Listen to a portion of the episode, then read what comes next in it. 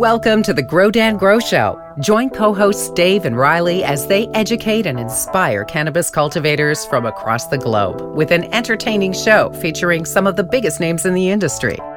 From growing solutions and best practices to the latest trends and common misconceptions, learn how you can grow more with less from seed through harvest. This is the Grodan Grow Show podcast, powered by Grodan.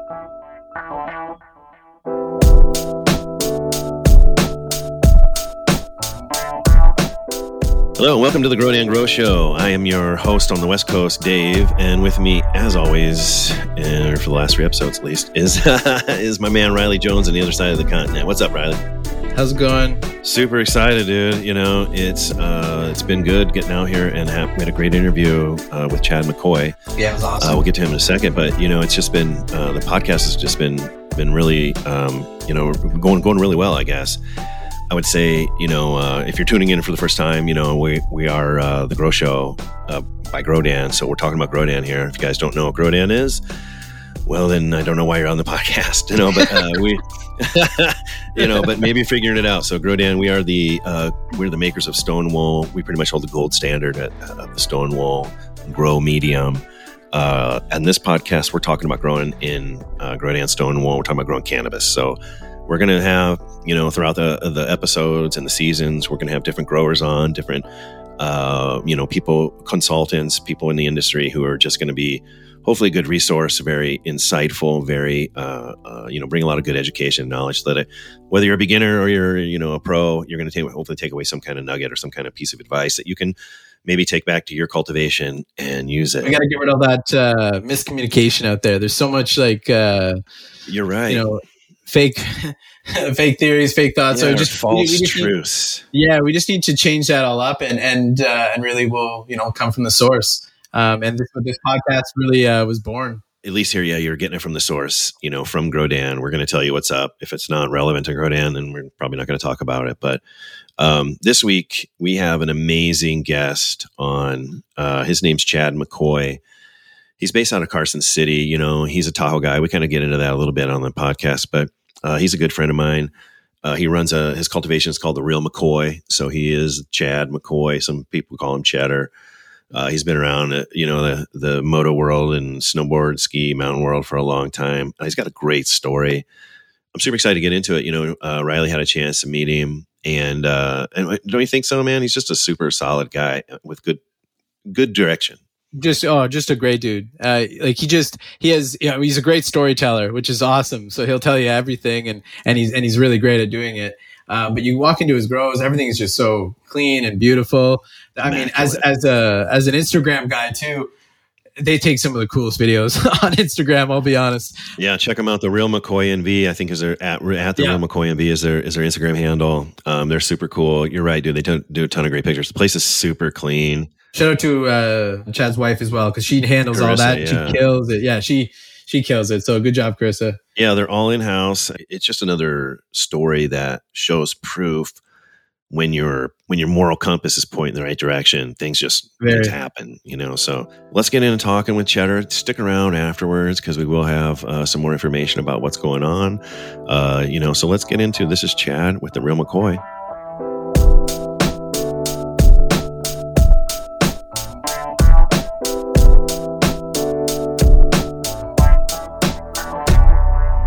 We're sitting here with Chad McCoy from the Real McCoy in Carson City, Nevada. We're super stoked to have him. We're going to be dealing, diving into his journey with cannabis here. Um, and, uh, you know, Chad, I just want you to uh, introduce yourself and, uh, you know, kind of start with just a little how'd you get to where you're at now? Like, what's your history? For sure. My name is uh, Chad McCoy. Uh, currently, we're operating a cultivation facility in northern Nevada out of Carson City. Um, but I'm going to give you guys a little bit of background on my initiation into cannabis cultivation. I grew up in the foothills of California, halfway between Sacramento and Lake Tahoe in Placerville. Woohoo! So it's about the 2,000 foot elevation. And uh, my personal story as far as getting into cannabis use was as a kid, I had severe allergies um, at that elevation for basically everything that grew in that region. So much so that I used to have to get weekly injections from the doctors to offset these aller- allergic reactions I would have. Yeah, steroids or something, right? Exactly. In addition to that, I had asthma. So um, Yeah.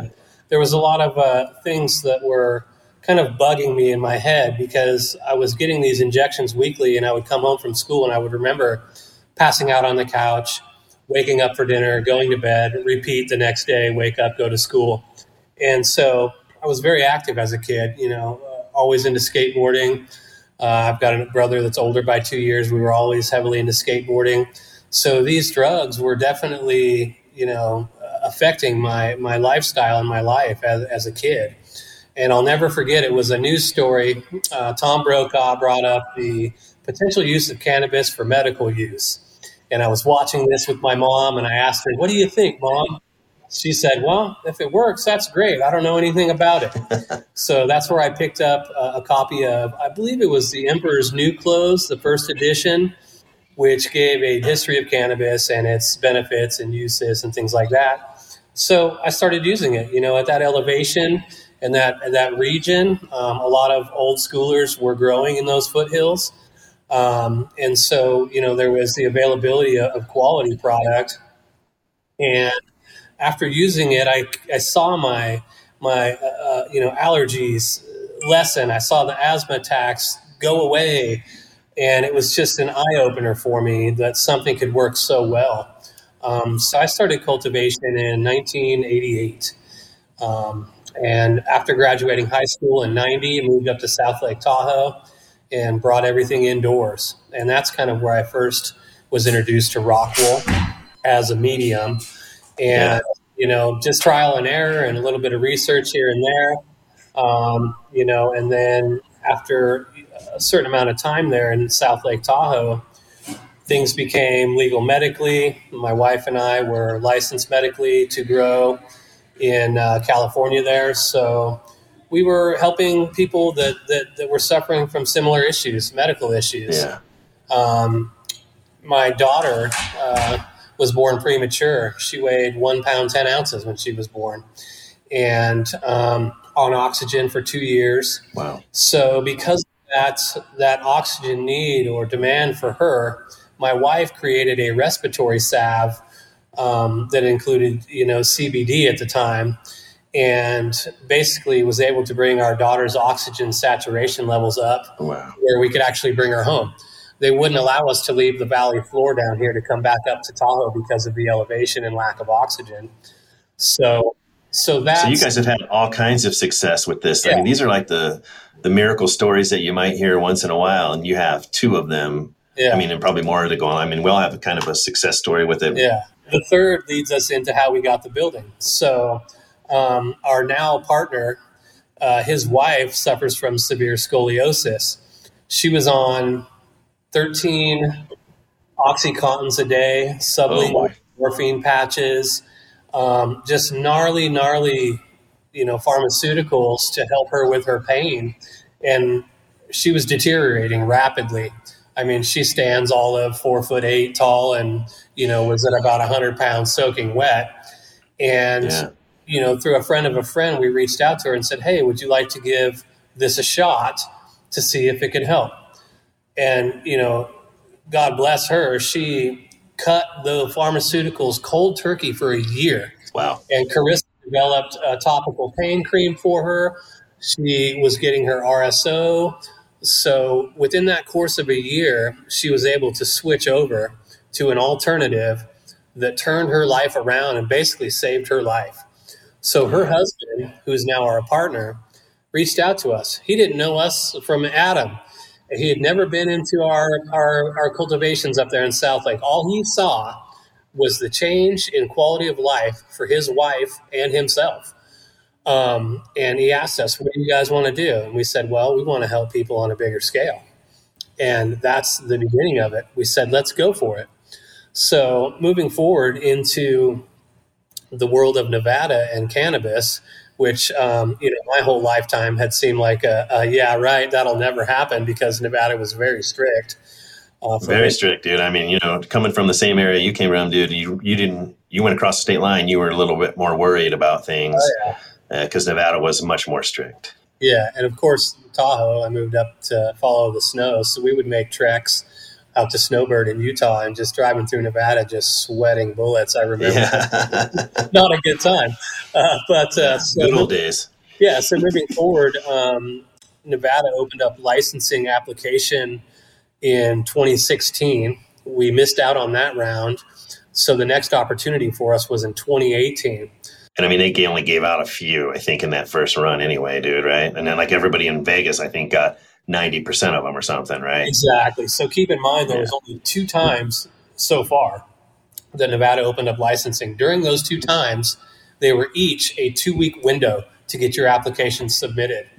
Now, we're talking about corporate cannabis for the most part that have teams of lawyers that do this. Well, it was yeah. my my wife and I, Carissa, that filled out this application. I'd come home every night from doing construction. We'd work till 12 o'clock at night to get this thing done on time and, and, and submitted.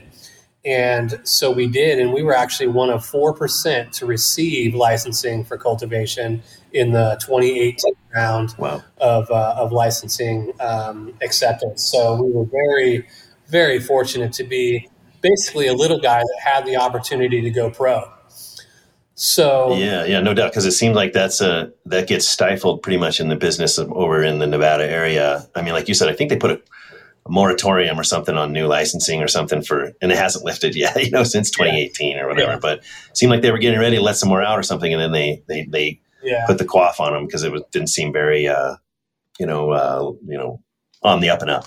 Yeah, I will give Nevada credit in how they did it. As tough as it was, it um, basically kept the, the market from blowing out like it has in several other right. states. I mean, it's it's bad as we know in certain states, you know, and so therefore they matched cultivation licensing to storefronts and kind of made it make sense. And so yeah. we're very fortunate that we chose Nevada because we were looking at Cali, but um, Nevada was was uh, where we were led to and guided to. In uh, Carson City, I'm sure it has a little less uh, expensive than California. Also, for sure. I mean, as far as getting some good space. Yeah, and still close to the lake. Um, and so, yeah. for you guys that are listening, Lake Tahoe is what he's talking about. I'm not sure, you know, because I don't, I don't know who's all going to listen to this, Cheddar, but, uh, but you know, uh, he's talking about the foothills. He's talking about Lake Tahoe. He's talking about NorCal um, you know, the, the, the, Sierras up there, um, you know, in Reno, Nevada is just across the way. And, and, Carson City is the, the capital of Nevada, which I bet 80% of the people who listen to this would not know that. You know, they say Americans. no, you're Canadian. You don't count. I didn't know. Oh, didn't okay, know. cool. And even then, I would expect you not to know. But I'm talking about Americans, right, Chad? Like, yeah. yeah. most people yeah. don't know this. They're like this. I thought it was Vegas or something, you know. And yes. then they think Reno is like a suburb of Vegas or something, dude. Exactly. But yeah, it's northern Nevada. He is in a good area. He is just on the other side of the Sierras, and he said the lake when we say the lake, dude, and, and, this is another funny tidbit, bro, and I don't, you know, I, I, will digress sometimes like this, but when I moved back to the Midwest after living in Lake Tahoe for 10 years, dude, I moved back to the Midwest for a little bit. And everybody there goes, What are you doing this weekend, man? Oh, we're heading to the lake. We're heading to the lake. We're heading to the lake. There's like 500 little ponds up there, dude, that are like lakes and stuff that everybody goes to, going to the lake. Yeah. And so my wife and I, because, you know, we say the lake, dude, there's only one only yeah. one lake. and uh, and when we, uh, my wife and I wanted to get shirts made that said "What Lake," so they would say the name of the freaking lake out there, dude. It's crazy. So just in case anybody else wants to get familiar with where we're at, what we're talking about, if you are in you know the Midwest somewhere and you have tons of lakes around you, congrats. But we're in northern. He's in northern Nevada. Um, I'm just on the other side of the Sierras with from him in uh, in the foothills still, so in Grass Valley, but but yeah, he's talking about uh, the lake, Lake Tahoe, which is a beautiful one. If you guys haven't been there, it's probably one of the most beautiful places on the planet. And as Chad knows, and Riley's seen it now, uh, yeah, man, you get stuck there. Like you don't ever want to leave. When you get there, you figure out ways to, you know, to live there. It's hard to get. It's hard to get out of there once you get there. It's so amazing. It is. Sorry, now we're talking about your your partner, um, which is great, man. I think you have an awesome story. I didn't hear as many. I haven't heard as many of these. Uh, success stories like you like you have. Dude. I think we hit on them a little bit when we've been hanging out and stuff, but but it's super awesome because those are the kind of stories like mental health, uh, pain, all those things and stuff that you hear that could drive people instead of the dollar sign is you know is is, is what we want to hear, man. Um, yeah. And then you were just about talking about your partner and, and stuff and how you, you helped his wife, and now you're you decided Carson City because because he he has ins there or something. You were just about getting to your uh, why. You, I mean, I understand Nevada is a really good spot and it ended up being great for you, but the you have ins with him as far as the building location and everything else too. Yeah. So basically, when we submitted our application, we had to show where we were going to be potentially putting up this facility. And um, so instead of retrofitting an existing structure and kind of dealing with that nightmare, um, we uh, and I mean, my partner and I, you know, Rick, basically, he is a developer down here in the Gardnerville area. I've been uh, in construction for 30 plus years. So both he and I were builders. So we said, look, let's pull the trigger and, and build a facility from the ground up because we could save money. Legitimately, it was less to buy a piece of property and do the work ourselves than to try to retrofit and jump through the hoops and the hassles of of you know uh, retrofitting a building that was existing to conform. And getting everything signed off as far as commercial yeah. grade or whatever, all those uh, exactly. things that they get inspected. Exactly. So we had to buy the piece of property before we even had the license. So we had to buy the property to put it on the license application to show where we were going to be doing this because obviously they have certain zoning restrictions. Uh, we had to be in an industrial part of Carson City. Um, so basically, we had to pull the trigger on the piece of property before we even got licensing. So that was step one. Yeah. Step two was getting the plans through plan check. So it took us seven months to get our plans approved through Carson City Building Department. It took us only six months to build the building. Um, and that's obviously. Well, did you have huge? Uh, yeah. Some people struggled with, and I know you're building, you know, because you since you built it from ground up some people were struggling with like uh, one day they'd get somebody who said they had to inspect it and the next day like the fire marshal said oh i need to inspect it now. And the next day like were things like throwing curveballs at you during the building like in that sense? All day long but or was it pretty straightforward for you? No all day. We, we were used to that though. Rick was used to that being a developer dealing with counties and i was used to that being a general contractor dealing with the building department. And this you got you got to understand i was building giant custom homes up in south lake tahoe where not only do you have building department, but you've got the Tahoe Regional Planning Association and all these other entities. And the owner of the house, who's probably a big pain in the butt too. Oh, yeah, so we were already versed in dealing with building departments, fire departments, and other entities, and it actually played into our favor because they had yet to see a group come in that was so open and willing to work with them and asking the right questions. And you know, every time we'd get a corrections cool. list, you know, we'd go through and I and I was became friends with the fire department. You know, it was just like, and we're still. Um, it worked out so well that we had building departments from other counties and fire officials from other counties come through after we were done and do tours because we told the people we were working with here locally, look, we want to show people how to do this right and why we do what we do. So feel free to bring people in. So not only was it a win for us to befriend them from the get go because we knew that's how you got to get this thing done, but then it played out into our favor to where we actually were doing them favors because now they were bringing other groups in and showing them, okay, this is an example of how to do it. You guys have always been very open like that. And like Riley knows when he met you guys, like, like I think that's a that's in your guys' DNA or something. You know, that's one of the reasons why you guys have such good success. It's just like you know, you're like, hey man, I'm not, I'm, I'm not reinventing the wheel. I'm willing to share to make everybody grow. Everybody's, everybody wins when that, you know, like with that kind of attitude, having that like, you know, just trying to help out everything. I think is a is is like I said, it's more in your guys' DNA. It seems to be all over the place, you know, with you guys, and I think yeah. it's what makes. That's why we're here talking to you right now, dude. I mean, to be honest, it's why you why you have such good success. I think being open like that and being like, you know, you know your shit, you know what's up, and you're you're willing to share and learn. You know, I yeah. think that's that's huge, man. Yeah, thanks. Kudos no, to you for uh, that. Big, big part of it, you know, and just basically we started looking at things when we were doing the construction aspect of it before we even got up and running. And we're like, you know what? We really need to be thinking outside the box and do things the exact opposite or completely different of what everyone else before us was doing. So that was evident with the building and everything else moving forward, but it played into where we are right now. So, um, you know, fast forward with building the facility and getting it online, um, with all of our building experience, basically, Carissa, my wife, and I designed this facility um, based off of, you know, just our environmental parameters, you know, temperature, humidity, uh, lighting, things like that. We did have one bit of help from Carissa's father, who's been a light source engineer for 40 plus years. So the design of the building really took shape off of the spacing of our fixtures in those grow rooms. So we did a bunch of research oh, wow. in proximity, and you know we're looking at uniformly lighting up an entire room versus row by row. So we dictated the spacing of our light fixtures, you know, to achieve that 95 to 98% uniformity. And then that gave us the footprint size of the room, the amount of plants that can go in each of the flowering rooms. Um, our facility overall is about 12,000 square foot. We cycle through um, staggered harvests so that we can get multiple harvests, you know, Sure. as quickly as possible. So we've got three total of four flowering rooms, three large flowering rooms that are on, uh, you know, 10 week schedules. So we're harvesting every three and a half weeks roughly. You were talking about the and, and one thing I didn't want to leave hanging before we got too far along because you show me the I've seen that sample of your wall for a long time, and I just want the guys to know like what kind how you built your walls there and stuff. Like you said, you built it around the flower rooms first and everything, and I think it's killer. But then you went out from there, and we were just talking earlier for you people that are listening. We were just talking about how how nice it is in his spot.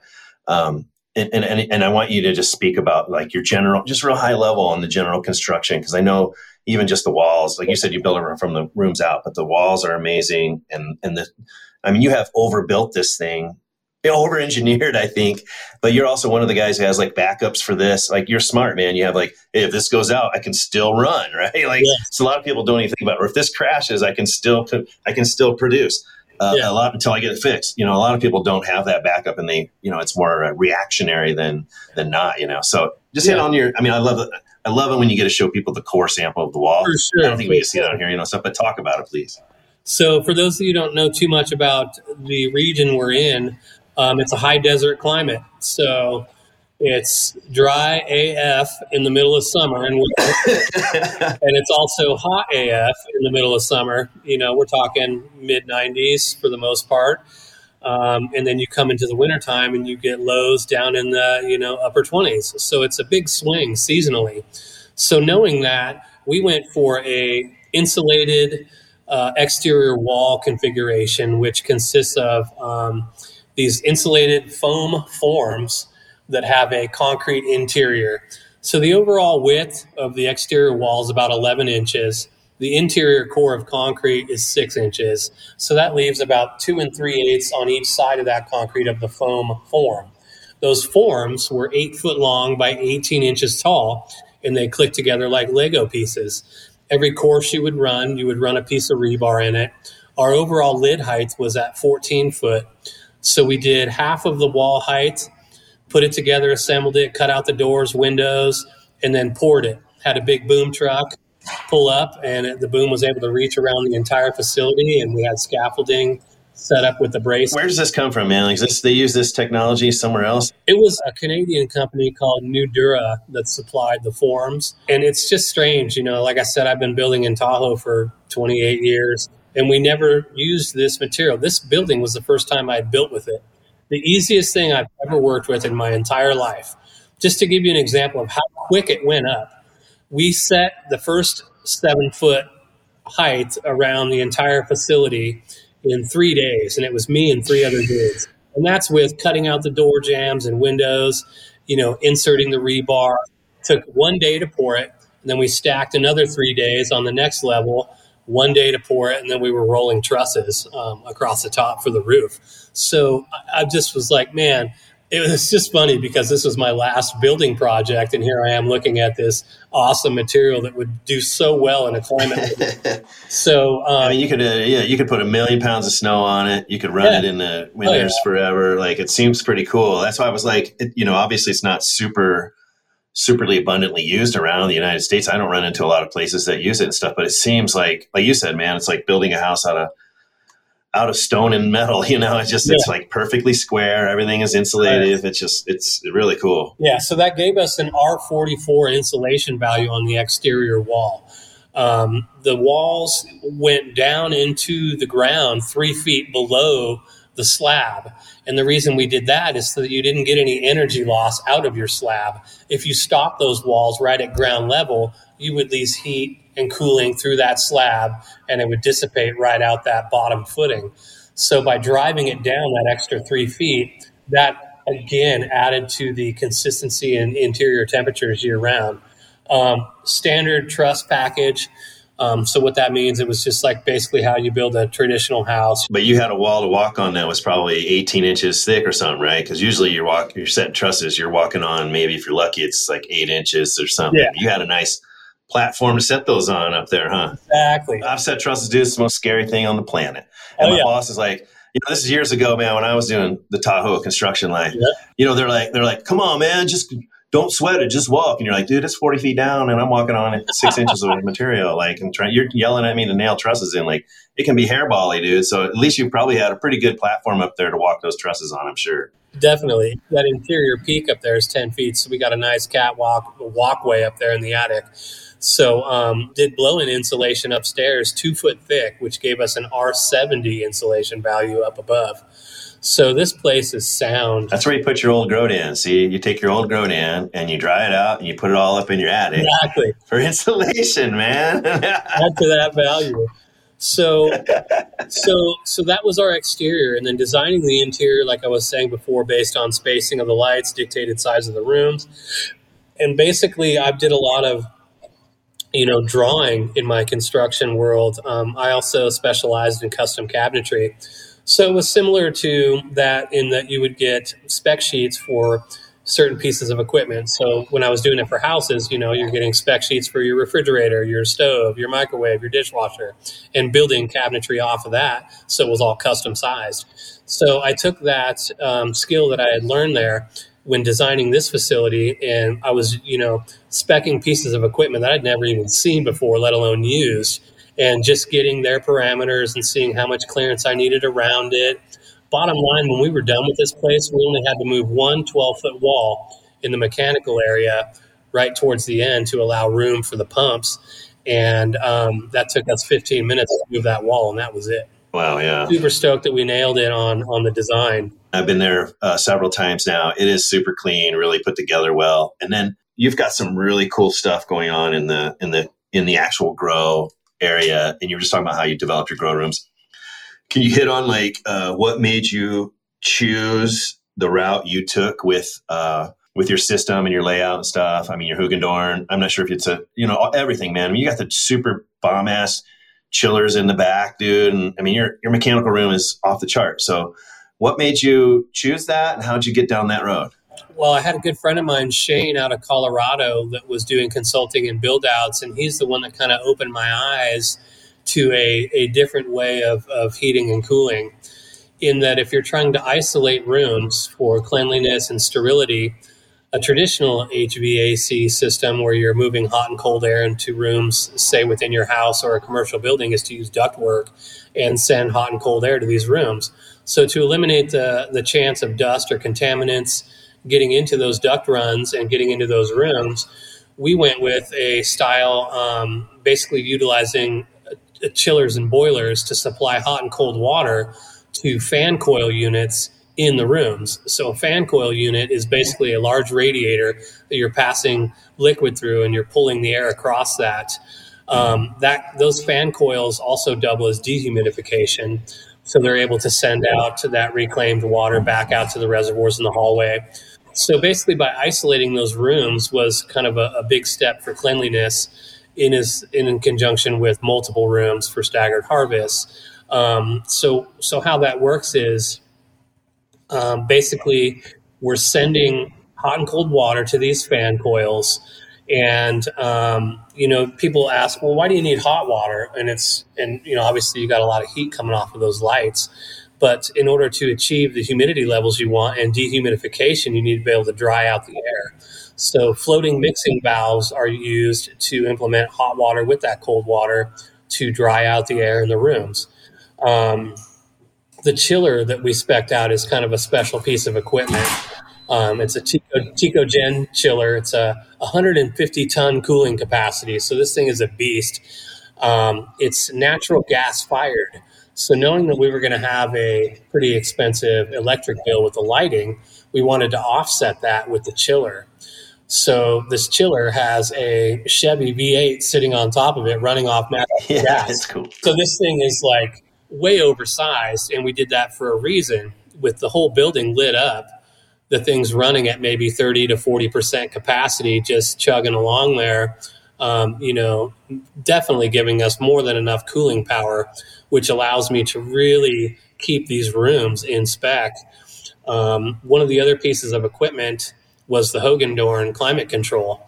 Um, they're a Dutch company. They've been climatizing greenhouses since the 60s.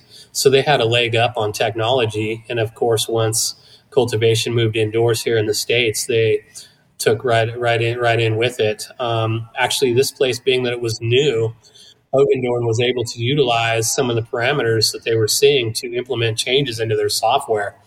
So um, it was it was awesome to to get their system the best part about it was that it tied into the mechanical side of things. You get a lot of these facilities that were, you know, utilizing consultants or so-called consultants that would spec out climate control systems that did not have the capability to tie in the mechanical. So they would get to a point of, starting everything up and say, "Hey, what do I got to do to get this mechanical stuff on my my computer screen?" And of course, they would hire Hoogendoorn to come out and rewrite software for them. They did it for several other companies. So we, we saved the money on building it and dumped the money into the chillers and these air handlers. Just for the people listening, sorry, Chad, but uh, there's a ton of pictures of his place on on their Instagram at the Real McCoy NV. Uh, check it out because you can see some of the things he's talking about on there. You can see some of the design stuff. You can see some of the room stuff. They do videos through their rooms. Their Instagram's really killer too. Shout out to Carissa for that, your marketing oh, yeah. manager. She's our marketing. Um, you know, I know you guys wear all kinds of hats there, but I'll give her that one for now. Yeah. And it really does give you a glimpse into the facility. It's such an environmentally sound room uh, you know, that you feel like when you walk in there, you can just tell, man, you know. And so, um, so sorry, yeah, we're back on the Hoogendoorn. I just want to tell you guys, like, you're going to go see it. I'm looking at some pictures now while we're talking, and there's like, not only is there just pictures of his finished product on there, but there's pictures of the, of the facility too, and, and yeah. all kinds of cool stuff that they have going on. Uh, but yeah, so Hoogendoorn was killer. They're Dutch. If you guys don't know, Grodan comes from Dutch too. Um, you know, well, we, we came from Den, from uh, Denmark, but we're based out of the Netherlands now. So we have a lot of Dutch people there. The Dutch people, I think, pretty much dominate the growing and greenhouse world. You know, I think they're yeah. they are the greatest, you know, greenhouse growers. Maybe not. I think I think the United States is kicking their butts in cannabis. That's just between me and you guys. Yeah. So, but you know, but compared to what it was like in the '80s or something, as I'm sure Chad can relate to, man. You know, like used to, yeah. Anyway, uh, so I think we're kicking their butts now. But uh, but yeah, so the Hoogendoorn came in. Um, you know, yeah, and I know it's a it's a monitoring system.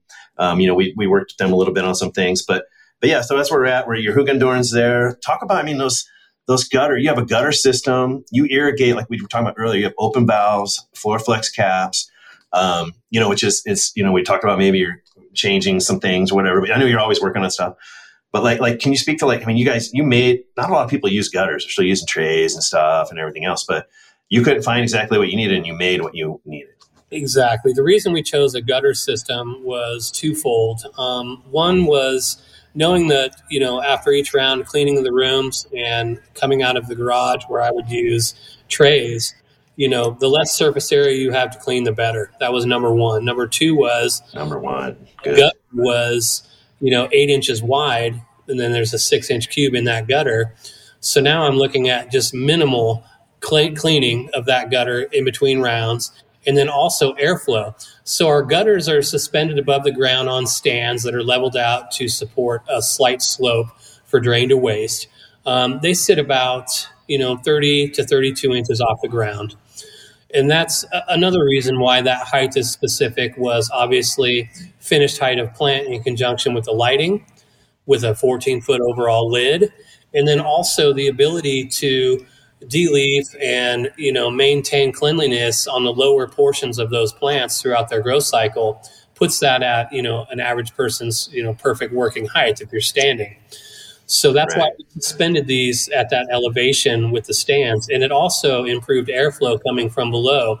So basically our canopies are suspended in the the middle of the room so to speak. So you've got you know the most uh, uh, volume of airflow around your plants and your your rock wool for cooling.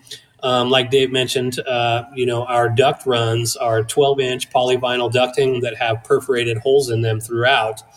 So they run along parallel with these gutters. a gutter on each side of a 12 inch ducting with holes punched in it. So that's allowing for cool air to hit the root zone. Once you know those plants are in flowering, basically those root zones are in the shade at that point. So that cool air right there is is pretty pretty intentional. And then also um, the CO2 delivery. We used a biotherm CO2 uh, device, which basically recovers CO2 off of the exhaust of our boilers. So the hope, and again, and I don't think I think a lot of people do that, or they try to, but they don't seem to have. Maybe they're not because they're not using boilers or pulling them off of ACs and stuff. But like, it doesn't seem to be. You guys nailed it. Yeah, if you're not using that system at this point or something similar, you're slipping because yeah. going and getting tanks or running a natural gas line to a CO2 burner that's putting, you know, detrimental yeah. gassing and humidity spikes in the room. It's just that's an outdated way to supply CO2. So again, you know, that's tied into the Hoogendoorn. I set my parameters um, for the environments room by room, week by week, and um, it just handles business and basically gives you everything you need without the headaches of again refilling tanks, things like that. What got you to uh, using Stonewool then? I mean, did you use Stonewool when you were when you were doing it as a younger guy, and then you started growing medical? Where'd you start, and like how'd you get how'd you progress to this? Once I moved to Tahoe in the '90s, that's when I started uh, running Rockwool because, of course, I moved inside.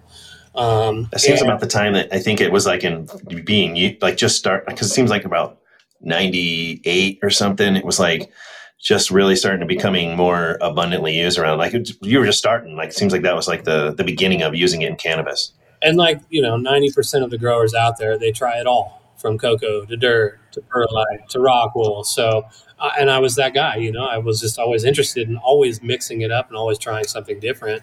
But the wool was something that you know was challenging, and it is for a lot of people because it's hard to understand how it works.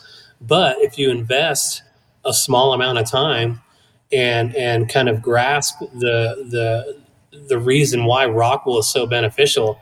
I mean, it's just hands down for me uh, one of the best mediums there is um, for several reasons: cleanliness, sterility. Uh, I have a medium that's coming into my environment that's 100% clean, 100% neutral, ready to go. Um, easy to work with. Transplanting. We do one transplant from the inch and a half cube as a clone into the six inch cube, and that's it. We roll those six inch yeah. cubes down the hallway to their flowering rooms. So moving plants from one room to the other, cleaning up. Um, you know, basically, we have 128 plants in each of those large flowering rooms, and when we go to flip a room, it's a day and a half, and we're up and running with the next round. It's very minimal, very easy to work with, very clean. Um, you know, and then once I learned how the rock wool works with dry back and water content and delivery of nutrient solution, um, it's just been amazing to have the control. So imagine you've got this facility now that we have set up and you have all this invested time and money in here. Well, if you can't control what's going on at your root zone, then you know you have the potential for a much larger scale failure. So for me, we came online and just started rolling right out of the gate because of my experience with Rockwool, and I knew basically where I needed to be for the parameters. And it was like being handed the keys to an F1 and going, okay, it's time to race. Exactly. yeah. that for me. But now, I mean, we say it all the time, Cheddar. We, we sorry, we say it all the time that we're like, like it's like right, uh, steering with Grodan is like driving a race car. Yeah, I always said, you know, if you you can jump in the Ferrari right now, if there's one in my driveway, I could go jump in it, and I might wreck it because it's kind of tricky and really hard to steer, and I have to get used to it for a while. And so I think Stonewool is just like that too. You know, a lot of times people think it's, oh, I tried it, it was hard. It's like it's like, man, you know, uh, if you can ha- use us, also, you know, there's also a ton of research like this podcast alone, just listening to this and all the things that Grodan, of course, does that I know Riley's happy we're talking about the uh, you know all the all the stuff that we offer to help have you success our, our crop advisors our eGrow or all those things you know. If you're using all that of course um, hopefully you can have some success with it. But in general you know like when i was growing it back in the day dude even like as you know man we were experimenting with it and really like i mean if you keep the block wet you might not get the most end result you want. But if you keep you know if you keep your block wet you can grow cannabis in it. If you you know usually we figure out now we figure out ways to steer it so well you know i think compared to what we used to do 25 years ago and that's where this rock that's where i think Rockwool wins is is the, the, the steerability, and you really hit on it too. The efficiency, man. Efficiency is number one. Steerability of the plant too. It's like driving a Ferrari. Like you said, hand me the keys to the F one, dude, which is a really good yeah. uh, analogy too. But but yeah, and efficiency because of cleanliness, because like you said, moving, because of the sterileness, like all these extra things that you take out. You know, when you're using other substrates. Once again, I'm not bashing soil, but it's it's dirty, right? Yeah. You know, it's dirt, man. And so it's dirty, and you got to clean out pots, and you end up with dust everywhere, and you end up like with trash and stuff. And like, so I I, I enjoyed the clean, I enjoy the cleanliness part of it too. And then yeah, man, hit on your gutters. Um, where you're at, I know you have the Hoogendoorn. Uh, let's talk about how you threw eGrow into the mix and uh, and how you steer. You know where where your practices are with that. Yeah. So the last uh, comment I'll have on on using Rockwool in a commercial facility a 12,000 square foot facility. We have uh, processing and production as well. So we do extraction, packaging, drying, curing. Um, you know, basically, we run this entire facility with seven people. That's it. Um, yeah. I'm here every day growing. We do take, uh, you know, the weekends off. We'll stop in briefly on the weekends between me and one of my other guys just to put an eye on things. But, you know, it affords us the time uh, saving, you know, aspect of that rock wool when you're flipping and dealing with it just in general. That's a huge plus right there. As you know, most guys are pulling their hair out all day long. I mean, not even and, and like and and having access to the technology, of course, to maybe open it up on your phone, but like like you know people wake up every day at two o'clock in the morning because the lights turned on and they gotta go check their plants because it's crazy but that's awesome yeah so the gutter systems we were trying to initiate were um, a company that will go unnamed and basically you know, we were such a small facility, they were like, well, maybe we can tack on your order to another large run if we've got a large greenhouse in your area. Otherwise, you're going to have to get these lengths set up from from Europe and shipped to you. Basically, they're you know giving us a price quoting you know in the forty thousand dollar range for these gutters. And so we said, you know what? Thanks, no thanks we went out and we got galvanized bottom channel steel framing material. So this is what you're going to find in buildings. Most commercial structures utilize steel framing. It's galvanized. Um, so basically, it's an eight inch width. It's got a two inch sidewall to it, and we bent these things into shape. You know, capped off the end, some silicone there, and the rigidity and everything was there. You know, obviously spacing out stands to accommodate the weight and give the slope. But um, so you've got an eight inch wide channel. We ran a two by six inch piece of PVC that you can get at Home Depot. You'll see you know, 90% of everyone's white picket fences are these Home Depot PVC two by six pieces that come eight foot in length, which is easy to clean. So our, our, our plant and our blocks sit on that. So it's elevated up in those gutters. So the runoff falls down an inch and a half, runs down, and drains. Um, so that's kind of our, our gutter setup. And, you know, that was pennies on the dollar for getting a company to do it. And I was able to do it within, you know, a week and a half time I was rolling. Yeah, that's awesome. Talk about steering a little bit, maybe throw a little bit how you use eGrow to help steer or like, like where do you, you know, if somebody was growing cannabis right now, they'd be like, they'd be like, you know, I mean, sometimes we talk about drybacks and people don't even understand, yeah. you know, what that means and, and, and like how you're hitting later season dry backs or how you're hitting your water contents. Like we talked a little bit earlier uh, about some changes you were trying to do, but like just in general, man, when you're, cause I mean, you know, you have some really good practices there. And I think to, if you can just kind of hit your practices on a high level, I think that yeah. they'd really like to hear that. So basically coming into this facility, um, you know, like I said, most of my experience with Rockwool was just going through trial and error and figuring it out. Coming online here with the Hoogendoorn, they had obviously water content measuring sensors, uh, an aqua balance scale, which also gave me a uh, water content data point there.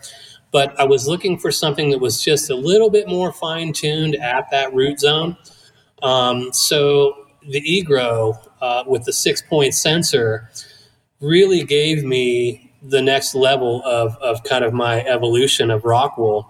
So I wanted to see, you know, because it was very particular with the Hogendorn sensor, the elevation in the block that you had to get that one point kind of dialed in to be accurate. So that was a bit of a struggle. And then seeing the six point on the eGrow uh, just made sense.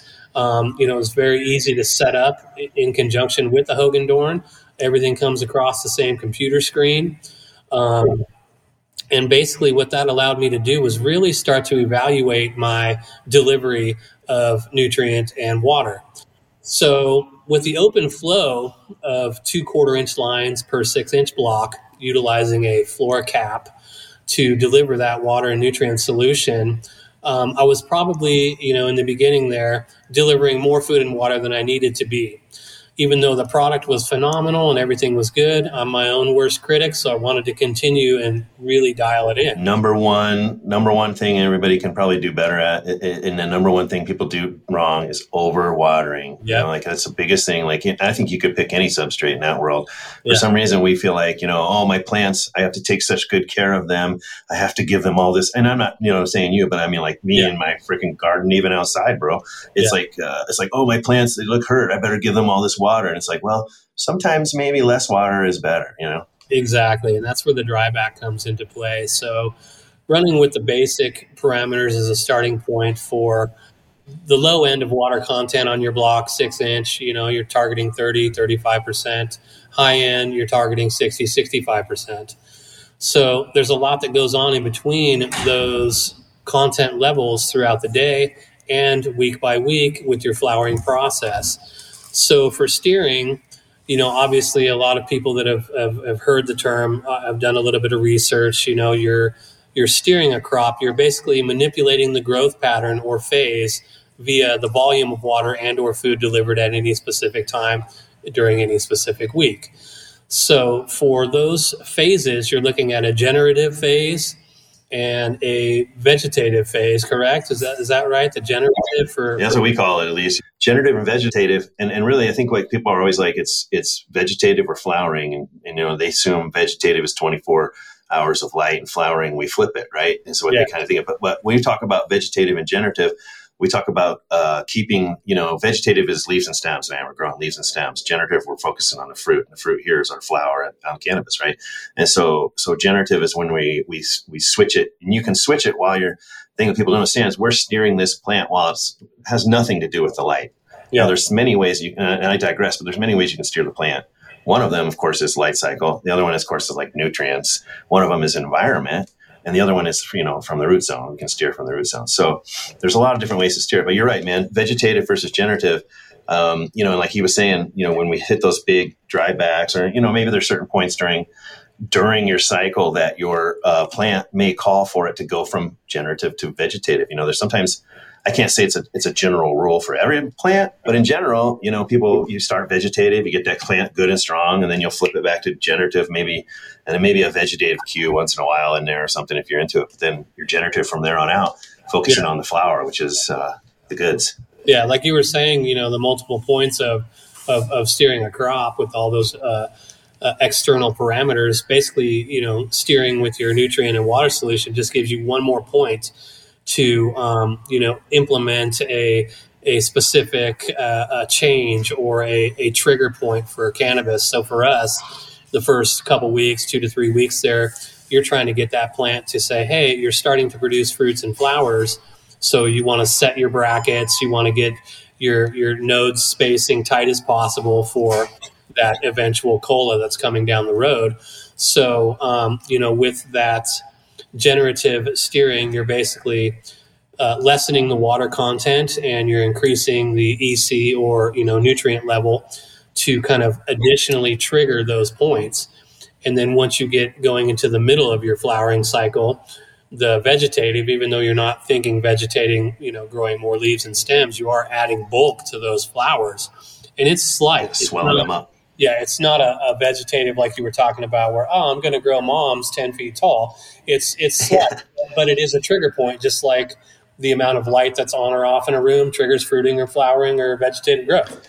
And you're looking at that when uh, when sorry, you're looking at that when things are are just getting like the nodes are getting established. You see those things, and you're like, okay, now I want those nodes to set a little bit better. So you might give it a little more of a vegetative cue in that world. Is that like exactly? Sound so right? For example, yeah, cool. if you've got our uh, Instagram page up there, um, go ahead and look at one of the last posts there, which is um, a flower room with our team um, standing in and amidst it. So let me know when you get that up there. Right there, that's. I, I just saw, yeah, and I just saw it actually before. there it is. I just saw it uh, when I was looking at your stuff earlier. So that's week four of flowering. And that's what steering does to initiate those flower sets and really get them moving prior to getting into the next, you know, few weeks of, of the vegetative steering. So those flowers are that big, and that's after four weeks of flowering. So now we're going to pack on weight and grow those things sideways by by implementing a little bit more water, um, a little bit uh, uh, uh, less dryback in between irrigation. So we talk about dryback a lot as far as a, a parameter overnight. You know, you want to dry back so that the next day before they start to initiate a feeding, they're reaching, the roots are continuing to expand, you're transpiring what's left in those blocks so those interval drybacks are important because that also gives you yet another step of control. So when you know you're you're going for setting those buds uh, in in the first few weeks there, not only are you running less water and um, you know more food um, and you're drawing back more overnight, but those intervals you're drawing back more as well. So just kind of a round number there um, for generative growth, you know, I'm targeting like a, a six to eight percent dryback between feeds, so that every time you yeah. feed, you're bringing that plant water and nutrient solution. Also, by the way, because of gravity, you're drawing oxygen into those blocks. Very important. Uh, you know, when you were talking about overwatering, that's kind of one of the biggest factors is you're drowning out your plants if you are keeping those things soaked. So on that, yeah, no room for air, oxygen in there. Yeah, right. So those interval drybacks are just as crucial for triggering uh, those those specific phases of growth. Um, so yeah, six to eight percent. You know, um, thirty on the low end when you come in the next day you're trying to target 30% roughly water content at that block, and then you're trying to reach a peak of around 60. Uh, the other thing you're trying to achieve is runoff so that you're actually flushing that block every day. How did you know your water content and your EC and stuff back in the day, like before you had root zone monitoring stuff? Because I, cause I, I was blown away when I had something to plug into the into the block and see the water content and EC and stuff. I was like, oh, this is, my eyes are opened. You know, it's like like, like how did you do it back before this? Uh, literally, I know, and I know you embrace technology and you yeah. you embrace change and you use it well. Like, like, but yeah, like how did how did you how did you do it back then? Because it was crazy. Yeah, literally for me, it was picking up blocks and feeling how heavy they were, and then it was taking yeah. a simple handheld probe, testing my my nutrients for you know EC and pH, and then I had a five gallon bucket on the drain that would collect runoff. So I was I was checking runoff and supply and doing the math, yeah. seeing what was there at the root zone. So it was all by feel. Um, and sure enough, once I got here, you know, after all those years of doing it by feel, um, I'm starting to get real data. And the numbers were like so close to being where they needed. it blew my mind. Like, well, obviously, you can look at a plant; it's going to tell you if it's loving it or not. You know, that's the result.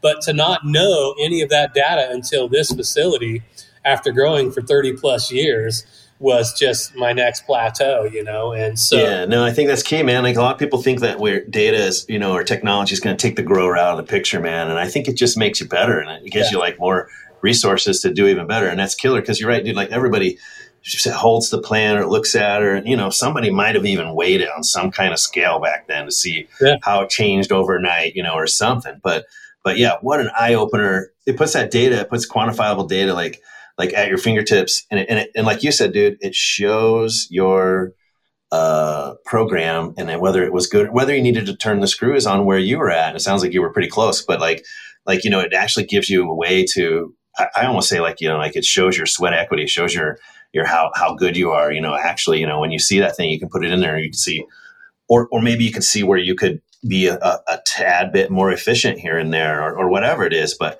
uh, but having actual data and uh, you know the, the charts and the pie graphs and stuff, well, I mean, it really helps. I mean, I instantly saw a change, and uh, obviously it had to do with the entire facility itself. But um, you know, because I brought down, um, you know, the strains, that, a lot of them that we currently have now were ones that I were running in the past. So I did see increases in terpene profiles, total potential, um, THC levels, all of that jumped dramatically once I started to implement a little bit more fine tuning. So even though I was happy with where I was at, now it's just, man, just swinging for the fences every day I go to work. But I still did yeah. go into those rooms, and after a morning check in on my data, I'll go in and do the same physical check I've done my whole life. um, pick them up, look at them, check them out, up and down every row, inspection, like just really verifying again with what I have learned in the past with what I'm learning now. So uh, yeah, you can't take out observation, man. I think that's still the biggest part of this growing is you got to observe your plants, yeah. you got to look at them, you got to know them, you got to see what's up with them. Yeah.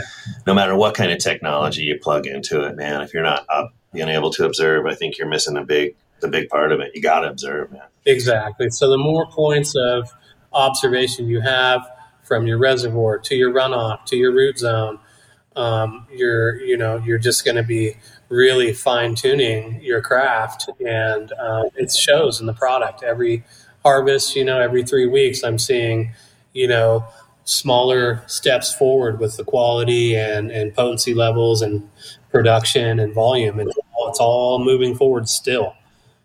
And that rolls us pretty much right into what I was going to going to kind of talk about next. Just just in general, um, you know where, where you're at now and like what you're what you're like what's going on with the real McCoy at the present time? Like how are you uh, um, you know I, I, know you have some co- co- uh, some collabs you're working on. Yeah. I know your brand is really out there. Like like how how's uh where are you guys at in 2022 well it's interesting. So we started the build you know in the time at the beginning of when the sky was falling for the last two and a half years or so. But um, again never looking at what others are doing always looking at what we want to do um, from day one, you know, we have spent not one dime on marketing. We went to a marketing firm and got a bid before we got started. And of course, they throw you the package of, oh, we'll get you a catchy name that's just like everybody else's. And we'll get you a social media presence that's awesome and blah, blah, blah, to the tune of, you know, 60 to 80 grand. We're like, oh, okay, that's good to know. Thank you so much for your time. Walked out of that room and said, okay, we're doing this on our own. And so with that Instagram presence, I attribute that all to Carissa. You know, we're right now yeah. about 35,000 followers and every bit of our social media is done and edited by her. Um, and it's been a way and a tool for us to reach out to dispensaries and storefronts. We don't have a dispensary license, cultivation only. So people started to take notice. Um, you know, we would reach out and get no response when you're trying to reach out to find contact info for a purchaser. But then all of a sudden, you know, you know, we were really starting to do tours of our facility in northern Nevada with the local dispensary bud tenders and purchasers.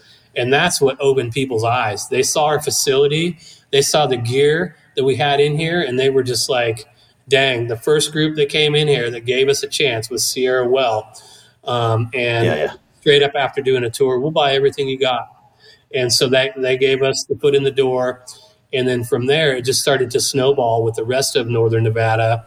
Um, you know, we went exclusive with them for a bit of time, and then we started to get enough product where we needed to branch out to more storefronts and started bringing more people in.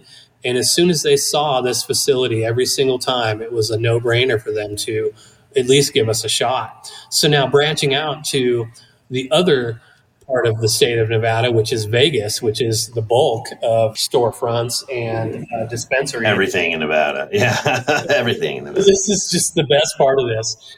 So the Real McCoy is our brand, and that's my last name. Me and Carissa, you know, we're, we are the Real McCoys. So again, this goes back to that um, that uh, marketing firm, you know, you, you, try to look up names that aren't already taken and anything that has to do with green, cannabis, the Sierras, everything taken up. And I'm like, look, guys, we're fighting this. And, and it's funny, I had to win over the rest of the crew, but I'm all the real McCoy. It's something that people are familiar with as far as like kind of they've heard that before. And it kind of lends itself to, okay, that's the real deal or it's, you know, of quality. Well, sure as shit we get going down the road and we start, you know, trademarking all of our, our, our branding and everything else and the real McCoy, and everyone's just super pumped on that name. Mm-hmm. And then so now we're getting all of these dispensaries from Vegas that are seeing our online presence. Now we're getting purchasers hitting us up on Instagram and saying, "Hey, who do I talk to about getting some of your flowers?" So a majority That's of awesome. our Nevada storefronts were done that route. One of those storefronts was the Source. Um, awesome people to work with. They've got multiple storefronts across Vegas and here in Northern Nevada. They also own a cultivation license as well. And they also have another brand called Camp, which is their high end um, concentrate line. So Aaron Nino is the guy from camp and the source that was one of those groups that, that, he was the first one to come from Vegas to do a tour of our facility when we were reaching out to sell flower. And he saw the strains we had, he saw our passion, and he saw the facility and was just like, dang, okay, we're going to get you in the source. And then weeks later, you know, he said, hey, we are doing these hash rosin disposable cartridges. So basically, they're, you know, doing the ice water hash extraction, doing it into the rosin press, and then getting into it a disposable cartridge, which uh, was phenomenal for flavor and quality. He said, look, we want to yeah. do a collaboration with you guys. I know your genetics, and I know 90% of what you have is going to wash good. We said, great, send it. So we sent him, you know, started sending him our strains to see which ones we were going to get on this menu, the ones that were going to wash well. And we started hitting it out of the park. They were seeing potency levels and returns that they had never even seen out of their own cultivation. Yeah. So that's when that flower looks, and, and the, the, peel of the flower, the the bag appeal or whatever you call it, is yeah. uh, is impressive. You know, I know that's yeah. a big part of it too and we're sending them trim, you know, and trim for us is like barely any leaf in it. We don't count water leaf as trim. Like it's the close trimmings and small buds even that aren't desirable for packaging. So our trim that we're sending him was testing in mid 20s for total potential. So we were already like swinging pretty hard for the fences with that. And then he goes and, and concentrates it and the, the terpene profiles – you know, being upwards of 50, 60 milligrams per gram, potency levels 78 to 88% total potential. These were all numbers in the hash rosin disposables that were just phenomenal. And we can't even hardly keep them on the shelves. So there are home. that's awesome. Yeah, they're definitely one of the tightest groups that we work with. And, um, you know, so that's, that's kind of the latest thing that we had going in the mix. Um, aside from that, it's just, you know, working with breeders to continually, uh, you know, get more strains rolling through for more variety. And again, just there's so much. What's the what's the future then look like besides finding the the next hot hot strain? Because I mean, you guys are also, I mean, I don't know. It seems like some of the stuff you're growing is definitely. Uh, you know, it's like the that stuff that everybody wants, right? Like you're like, yeah, like the Hans Solo burger, you know, and stuff like that. Like it's like it's like you know, like right on the top still of the market of what everybody wants. But like like besides the strains and stuff, do you guys what's what's the future of Real McCoy? Are you guys uh, keep expanding, keep cruising for a while? Are you looking at like uh, I know this this Vegas connection is going to be huge, but yeah, what uh, what's your what's the future look like for you guys a little bit? Well, right now we're sitting good with um, supply and demand for our output. You know, um, we're roughly uh, uh supplying 100 pounds per month across several different storefronts between northern and southern Nevada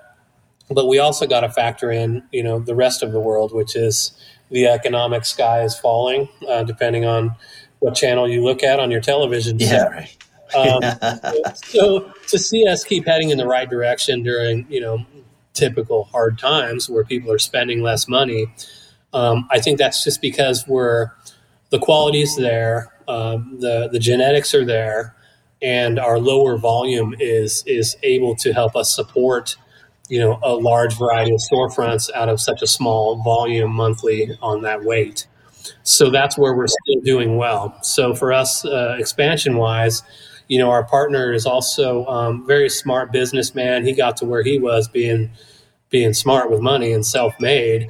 Um, so he's teaching us the same thing. So what we're doing right now is just paying this building off um, we're getting very close to no we don't you know we're just paying back our partner rick. We don't owe money to anybody else or any other entities. Um, everything we have here we own. So that's that's our goal get this place squared away. Um, we're rapidly approaching that so it's awesome. So once that yeah, that's hits, awesome. once that hits you know we got a piece of property right next door that we've already been promised by the guy that owns it. Um, he'll subdivide it and uh, loves what we're doing and loves what we're all about. So we're already poised to throw up another facility, whether it be a greenhouse um, or another, you know, full on interior building. Um, you know, that's still kind of up in the air for design and, and discussion. But um, yeah, definitely going to keep growing.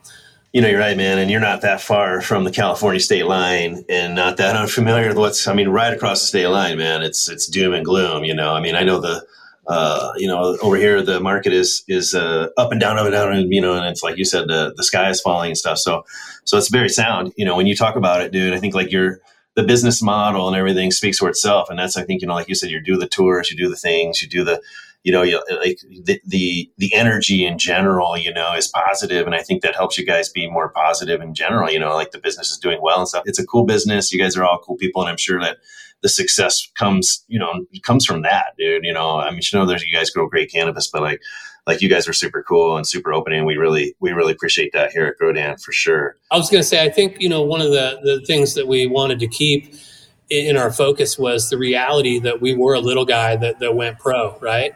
So that kind of guided our thought. And it, I, I, I, liken this to the alcohol industry, and and let's just take, um, you know, beer for example.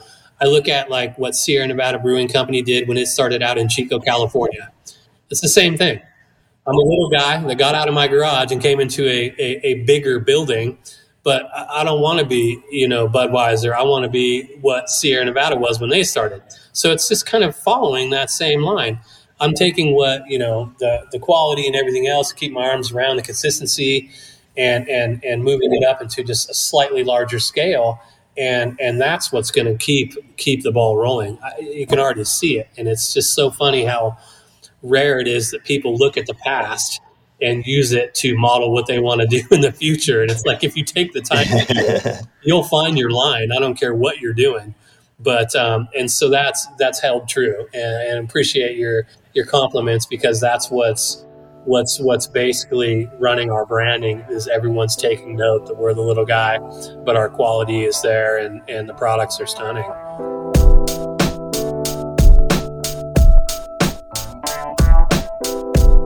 All right, man. Wow, what a great uh, conversation with Cheddar, my boy, the real McCoy uh, yeah, man, you know, it was just really such a cool story. Like I think we were getting into when we were talking about before the interview, everything just kind of fell into place for him. You know, like you know they all had issues, and so they're advocates for cannabis use. You know, I mean, I think. I think the more people tell their story about that kind of stuff, you know, the more the stigma gets dropped anyway. You know, the more we can say things like, you know, using it for mental health, using it for pain relief, or however, you know, these people are using it for medicine more than just uh, obsessive overuse, you know, for, you know, their own you know personal reasons but uh, but these are good success stories and you don't hear them so much so and so often. So it's just awesome to have them on there. I can't wait to, to get them on you know again here i think in the in the future you know we maybe we can get the whole family on you know get chris on there too yeah that was, i was just i was just thinking that. I would love to have her on as well yeah. um, and just uh and just hear because she probably have a different uh, perspective on it too as well too right from yeah. her side. So I'd, I'd, enjoy that. Yeah, no doubt. So, uh, so anyway, make sure you guys check out our next episode. Uh, Riley, what, what am I totally leaving out? We always like to say the Grow Show. You can use that hashtag Grodan101 and our favorite Grow Nerds. Grow Nerds, that's uh, us. We are the Grow Nerds. Yeah. We are uh, the guys that like to like to nerd out on on growing stuff. So exactly. that's who we're trying to pitch this to. But Riley, anything else before we get out of here? Yeah, just for anybody listening, if you're if you're someone out there that would like to be on the show and you wanna you wanna uh, hit me up, just hit me up on Instagram or Dave. You know, you can always hit any of us up and just let us know. Hey, I want to be on the show. I know he knows my my Instagram is at Grow Dave. It's, yeah, let him know. It's G R O D A underscore V E, I think. So it's uh, at Grow Dave, G R O Dave. You'll see me on there. Um, lots of Grodan stuff if you're on the right one. Yeah. So Anyway, cool. Well, that's awesome. Uh, yeah, check us out next time. The Grow Show uh, with Riley and Dave, brought to you by Grodan. Anyway, till next time, uh, cheers. Cheers.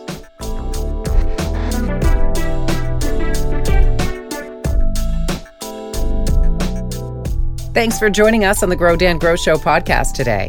As always, we want to thank our amazing guests and you, the fans, for making this show possible. Remember to like, subscribe, and leave a comment below. We look forward to hearing from you. For more information on our products and crop advice, head to grodan101.com and follow at growdan101 on social media for the latest updates, giveaways, and more. Until next time, never stop growing.